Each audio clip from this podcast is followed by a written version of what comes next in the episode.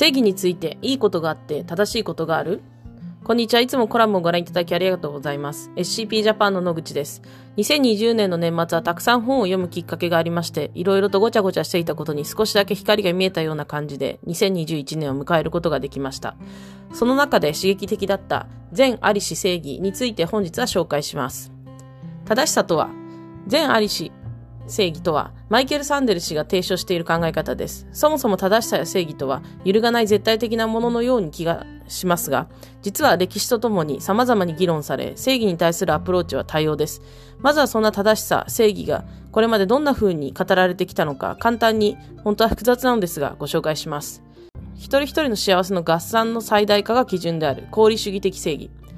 近代に入り、まず議論されてきた正しさの基準は功利主義を元にしたものでした。一人一人の幸せを合算したものを最大化することが望ましいという考え方です。功利主義的な正しさは、一人一人の幸せの合算の最大化なので、必然的に社会の中でマジョリティの人々の幸せの最大化にまず取り掛かることが効率的です。そのため、社会的マイノリティの人々の幸せの最大化を目指すのは後回しになってしまいます。功利主義的な正しさは、一人一人の幸福の最大化の合算の最大値という結果論的です。ジーエヌピー、国民総生産などが指標として用いられることが多いです。倫理的にやるべきことはやる、自由主義的正義。一方で、自由主義、リベラリズム的な正しさは、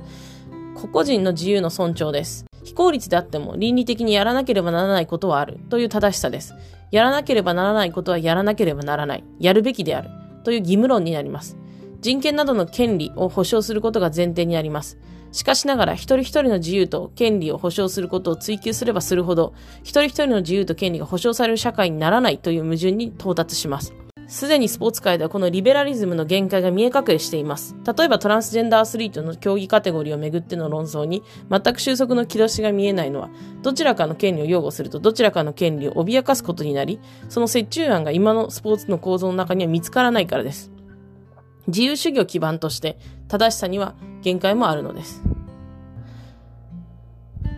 愛情や友情を基盤とした良いこととの関係性の中の正しさ、共通善の正義。そして昨今、議論が活発になってきている正しさの考え方が、マイケル・サンデルの善ありし正義です。これをコミュニタリズムとも言ったりします。しかしこれはいわゆる共産主義や全体主義といったものではありません。サンデルは完全に自由に意思決定をしている自己なんて存在しないということを言っています。社会的な道徳観や会社や組織の中での暗黙のルール、友達同士のなんとなくの合意や家族の当たり前、私たちは自分で自由、自由に意思決定をしているように見えて、多様なものに影響を受けながら意思決定をしています。身近な人々との相互の関係によって正しさや正義が変わります。社会へ所属する組織、家庭内、道徳観に影響を受けて意思決定するのは、そこがその人にとって生きる空間であって、その一員であることで安心と安全を獲得し、獲得し、そのグループの中での責任を果たそうとするからだそうです。自由主義が前提としている完全なる自由な独立した個人は存在していなくて、何かに影響を受けている個人によって社会が作られています。そんな社会において正しさはそのグループのいいことに影響を受け決定されます。このいいこととは多数派の意見ではなく、愛情や友情を基盤とした道徳観が基準になるとサンデルは言っています。そしてこのいいこととの関係の中で正しさも変化します。この愛情や友情を基盤としたいいことを共通善、コモングッドと呼び、サンデルの政治思想は共通善の政治学とも言われたりしています。今回こちらの本を参考にできるだけ簡潔に簡単に書いてみたのですが、私が理解しきれてない部分もあるかもしれませんので、より詳細は本でご確認ください。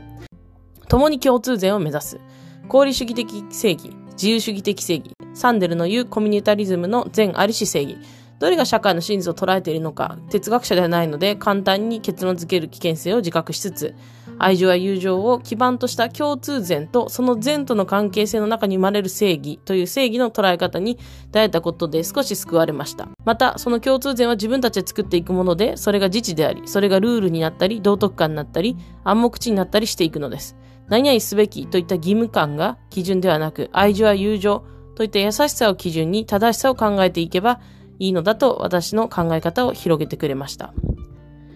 そんな共通善をスポーツをきっかけに作れたらいいなとも思います。スポーツを通じてルールを作ったり、そこにいる人たちと愛情や友情を基盤に自分たちに必要な道徳を考えて、多様な人たちと一緒に居心地の良い空間を作る。